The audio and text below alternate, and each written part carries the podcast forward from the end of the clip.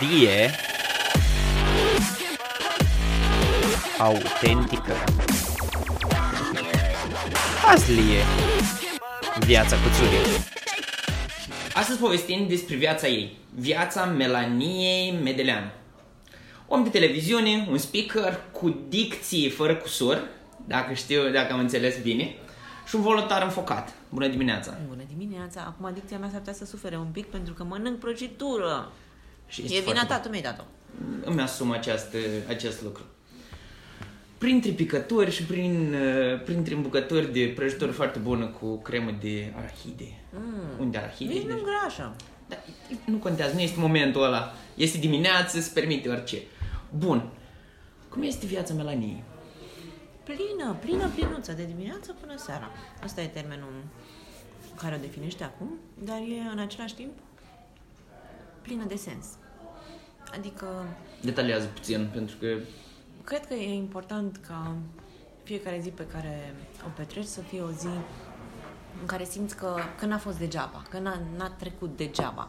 Dacă ai reușit să râzi, dacă ai reușit să faci o faptă bună, dacă ai reușit să faci pe cineva să râdă, sau să înveți ceva de la cineva, sau să înveți pe cineva ceva, atunci se cheamă că viața ta are sens. Ok, bun. Am citit pe site-ul tău, unde am văzut despre nu e tine. actualizat, să știi. Cred că e o poveste actualizată. Nu, n-am mai intrat pe site-ul meu de vreo 2 ani. Scrie în felul următor. Când Ia eram să- copil, am luat o cutie de carton, am decupat-o, am desenat-o, i-am pus două bețe ca pe post de antenă și m-am băgat în ea. Așa începe povestea omului Cariera. de, tele- omului de tele- cariera omului de televiziune, nu? Da, așa a fost. Am, mă uitam la televizor pe vremea comunismului, mă uitam eu la televizor, am prins anii ăia, uh, ani în care aveai program, nu știu, două ore seara, uh, în weekend un pic mai mult. Era acolo o doamnă pe care sper că cei mai de vârsta mea și-o amintesc, cei care mm, sunt mai tineri probabil că o vor afla doar din poveștile altora, pe care o cheamă Sanda Țăranu. Pot să opresc un Da, pic? da, poți... uh, Alo? Bună, da? Bună, Alex. Cea Rosetti 2.4, da. La Galateca? Mhm, mhm. Da, cine e? E Carla's Dream acum? Ah, ok, ok. Eu nu sunt acolo, eu sunt la Iași, dar du-te cu încredere. Da? Da. Da, da, da. Mhm. Da, da, da. Da. Te pup, ceau, ceau. Frumos, tipul că sunt ca, la, ca în Moldova, deci asta, asta era unul din challenge-urile pe care vreau să ți le propun, să vorbești Dar moldovenește. și crezi că e greu, dar, dar și vrei mai de la nini, măi. Bun. Um, hai să vedem. Eram Revenim. la... Copilărie. Da, da, da. Doamna Sanda Țăranu e Da. o minunăție de femeie. E o femeie atât de uh, stilată și de delicată și de um, e foarte frumoasă și demnă. Așa că mă uitam la ea și mi se părea că asta e Te-ai ce, inspirat. ce trebuie. Asta este ce vreau eu să fac în Ok. viață. Și de asta decupasem cutia de carton și mi imaginam că sunt uh, Sanda Țăranu. Ok. Cum a fost copilăria ta? Ca unui băiat obișnuit care bate mingea în curtea școlii, care se cațără prin copaci și joacă pac-pac și trage cu praștia. Um, Încă mai, uh, mai sunt în stare să joc tenis de picior. O, Da, da, da, serios, chiar am bătut un băiat acum câțiva ani. Deci, m, aici... uh, Ok. Ok, nu mai, nu mai pot să fac aș, aș toate face această mișcările pe provocare, care... dar uh, nu avem locul necesar să facem asta. A, Da. Deci a fost uh, copilăria unui, uh, unui băiețel blond cu ochi albaștri, pentru că um, am descoperit că sunt fată un, mai târziu, așa, spre adolescență. Ok. Până atunci, uh, da, jucam uh, mult fotbal. Ok. Ce ar trebui putea să ajungi la Naționala României de Fotbal? De... Nu, nu, pentru că între timp am alte preocupări, iar despre fotbal nu știu aproape nimic. Spre rușinea mea, chiar, chiar nu știu nimic despre fotbal. Sunt uh, afonă cap, Ok. la capitolul ăsta. Înțeleg, înțeleg. Care au fost provocările copilăriei sau provocările în a crește și a merge spre a deveni adult? Cred că sunt uh, preocupările oricărui adolescent, acela de a aparține, acela de a, a-și găsi calea, de a fi acceptat de cei din jurul său.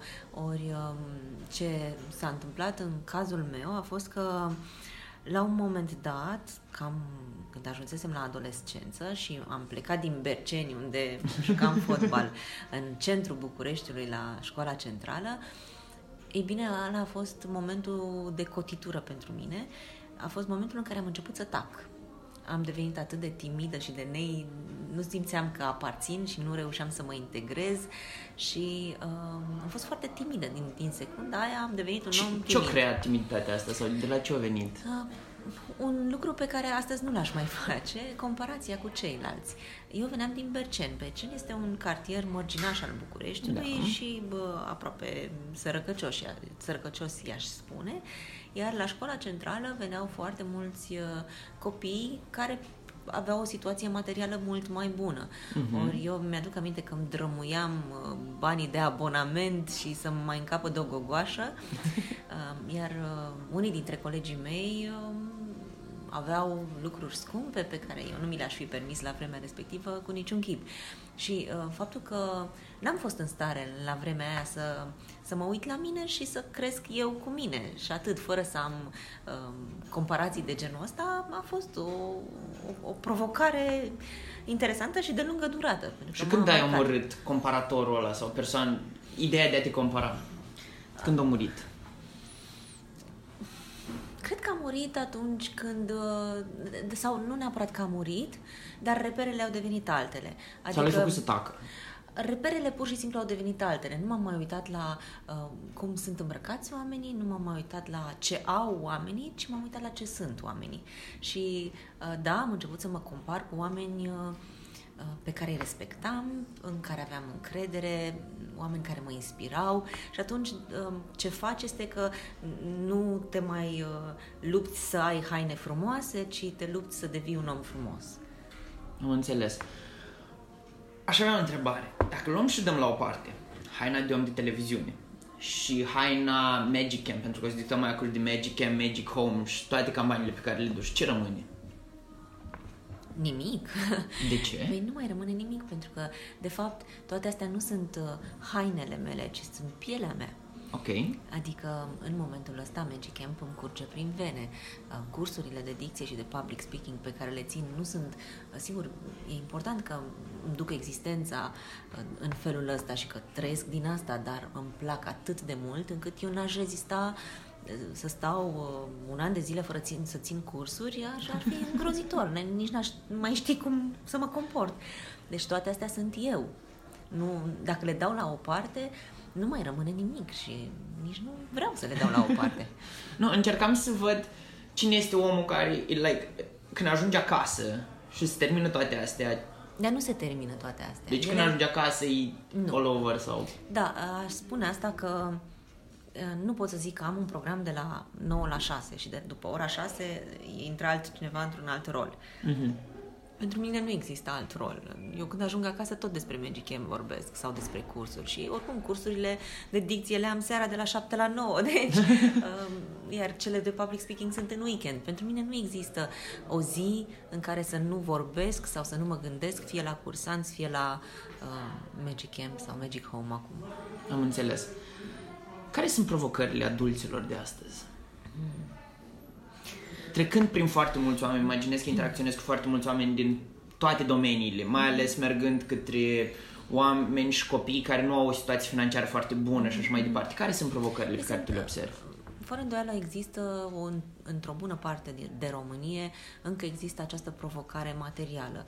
Um, și când spun provocare materială nu mă refer la cum să mă îmbogățesc, ci cum să pot să pun o pâine pe masă. Câtă vreme sunt copii care nu merg la școală pentru că n-au, n-au încălțări în picioare, uh, câtă vreme uh, sunt uh, oameni foarte săraci care nu au acces la tratament, asta mi se pare o provocare uriașă să, să să-ți câștige existența. Da. Dar dacă aș trece dincolo de uh, provocările materiale, probabil că um, pentru cei mai mulți adulți, cea mai mare provocare e aceea de a-și găsi rostul. De a ști cu adevărat cine... De ce ești aici? Cine ești și ce, de ce ești aici, exact. Um, e, e greu să afli, e greu să afli. E foarte greu pentru că sunt așa de multe um, tentații în jurul tău, pentru că sunt așa de multe repere în jurul tău, pentru că sunt așa de multe surse de informare în jurul tău și e greu să decizi măi, asta e ce-mi trebuie, asta nu e ce-mi trebuie. E greu. Cred că cel mai greu lucru în viață e să decizi ce ți se potrivește. Alegem lucruri pe care le vor alții pentru noi, alegem lucruri ca să nu dezamăgim um, și în, în continuare prea multă lume se raportează la ceva exterior sieși. Okay. Ori câtă vreme uh, te stai cu tine puțin într-un moment din ăsta de, de uh, meditație, dacă vrei, deși e un cuvânt pretențios, pur și simplu stai cu tine și dacă Uite, era un exercițiu foarte interesant, um, l-am făcut și eu la un moment dat, în care se zicea așa, dacă știi că mai ai de trăit șase luni, asta e tot, tot ce ți-a rămas de ce ai mai ține cont din tot ce faci acum? Ce ai tăiat de pe listă, ce ai, ce ai lăsat pe listă și ce ai adăuga pe listă? Ei, dacă poți să te raportezi în felul ăsta um, la, la viața ta și la alegerile pe care le faci, eu sunt sigură că lista aia ar fi mult mai aproape de esența ta, de cine ești sau cine ai vrea să fii tu. Pentru tine, acum aș întreba, cum ai ajuns tu la ați dat seama că ăsta este rostul. Știu povestea în care tu te-ai dus la respectivul centru, uh, centru de plasament și de acolo a început, dar ăla au fost trigger sau au mai fost câteva lucruri care te-au... Au fost de-a lungul timpului uh, multe multe în, întâmplări, ca să zic așa, în care uh, am fost implicată. Atunci când colegii mei din televiziune sau diverse fundații îmi spuneau, uite, ne-ar ajuta dacă ai putea să vii în ziua putare să vorbești cu copii sau dacă ai putea să plantăm un copac. sau Era clar că eh, Firmiturile exact, ca în Hansel și Gretel. Exact, exact, exact. Eh, ele au fost cumva, semințele au fost pla- plantate pe traseu, dar pentru mine triggerul a fost momentul acela al centrului de plasament în care am descoperit că eu care credeam că nu știu să mă joc cu copii, de fapt știu să mă joc cu copii, credeam că Înțeleg nu perfect. sunt în stare să ofer afecțiunea de care ei au nevoie. Ei m-au învățat cum să fac asta, credeam că nu sunt în stare să comunic cu adulții și uite că de bine de rău uh, reușesc să fac asta astăzi, dar toate lucrurile astea s-au întâmplat atunci când nu, când fricile mele n-au mai fost pe tapet, când era vorba despre când era vorba despre alții. A, asta m-a salvat pe mine, că pentru mine n-am știut să lupt, dar am învățat să lupt pentru alții și luptând pentru ei m-am descoperit pe mine. Înțeles. Cum ajungi la zona asta de a te accepta pe tine? Pentru că asta e provocarea numărul 2. Ajungi să vezi respectivele firmituri și după aceea ajungi să te accepti pe tine ca om.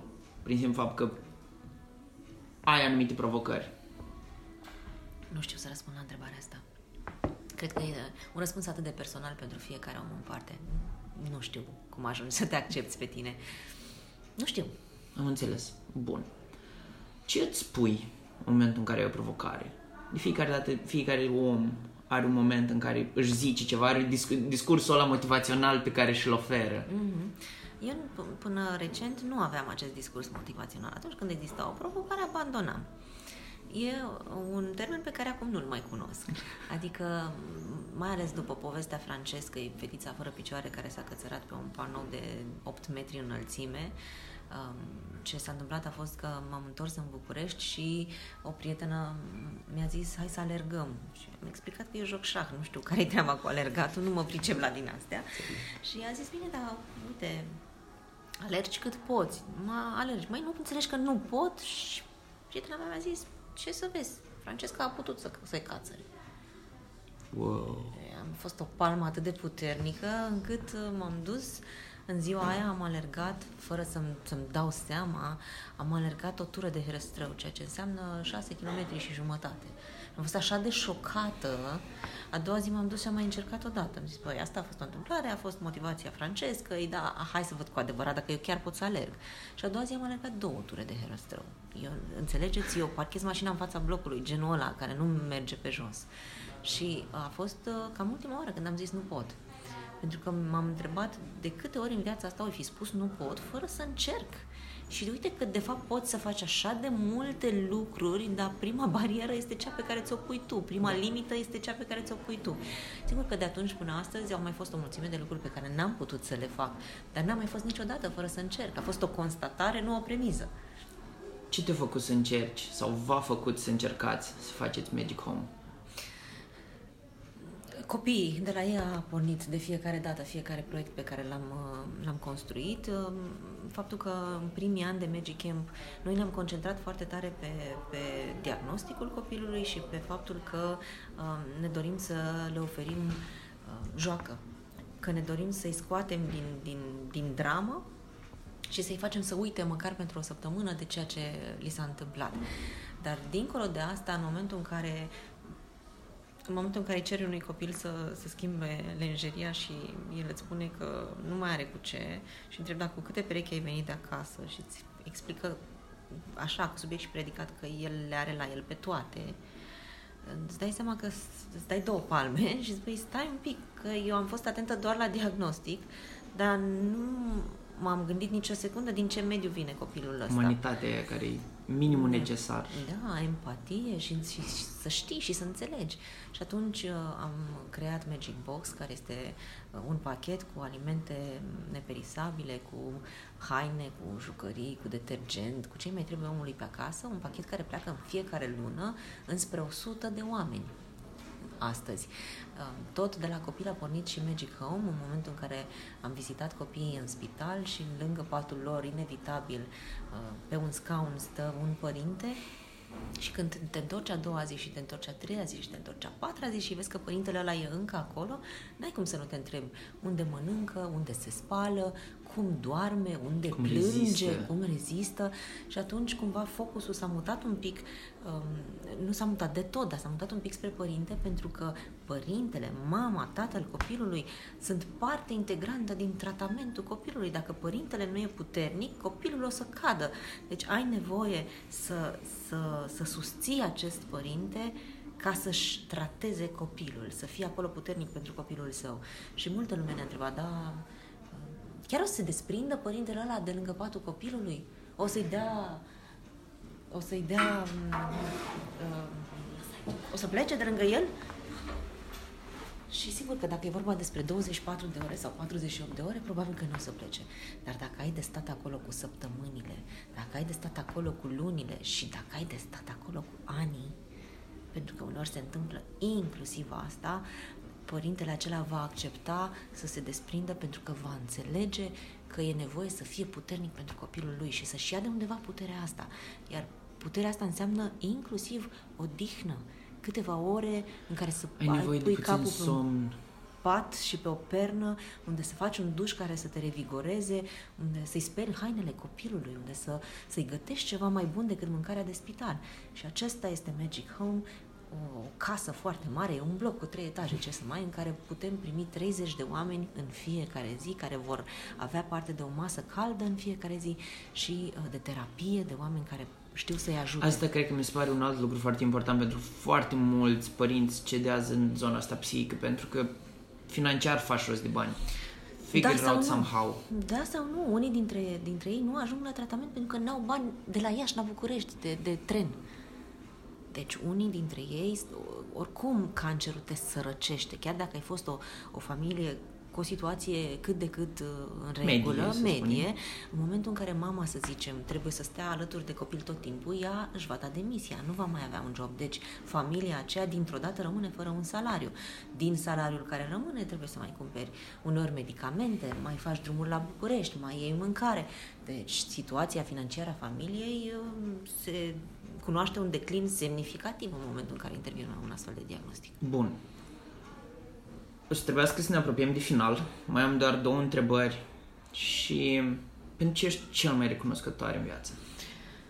Pentru sănătate, în primul rând, pentru că atâta vreme cât ai două mâini și două picioare, poți să, poți să faci cam tot ce vrei pe lumea asta, câtă vreme ești întreg.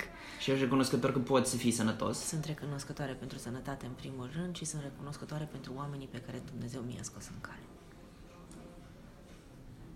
Mergem spre finalul vieții tale. O, Doamne, la un moment dat în care o să reușești să salvezi mii de copii și o să fie lucru Asta foarte fac frumos. medicii, eu nu salvez copii. Îi ajuți pe medici să îi salveze pe copii. Mhm. Și o să vină la un moment dat un jurnalist la tine și o să vrea să scrie cartea vieții tale, bibliografia. Care ar fi titlul cărții? Cred că titluri de genul ăsta se lasă după ce ai scris cartea, ori eu cred că această carte nu e încă terminată. Și dacă nu este terminată, care ar fi trei capitole pe care le enumera acum? Aș, aș, scrie, aș scrie unul și aș spune umanitate. Fii înainte de toate om. Mulțumim! Mulțumesc din suflet, Melania, pentru prezență și pentru răspunsuri și pentru inspirații. Eu mulțumesc și dacă îmi permiți, nu știu când vor asculta uh, prietenii tăi uh, acest dialog, dar dacă se întâmplă zilele astea, notați un număr 8844 și trimiteți cuvântul magic la acest număr.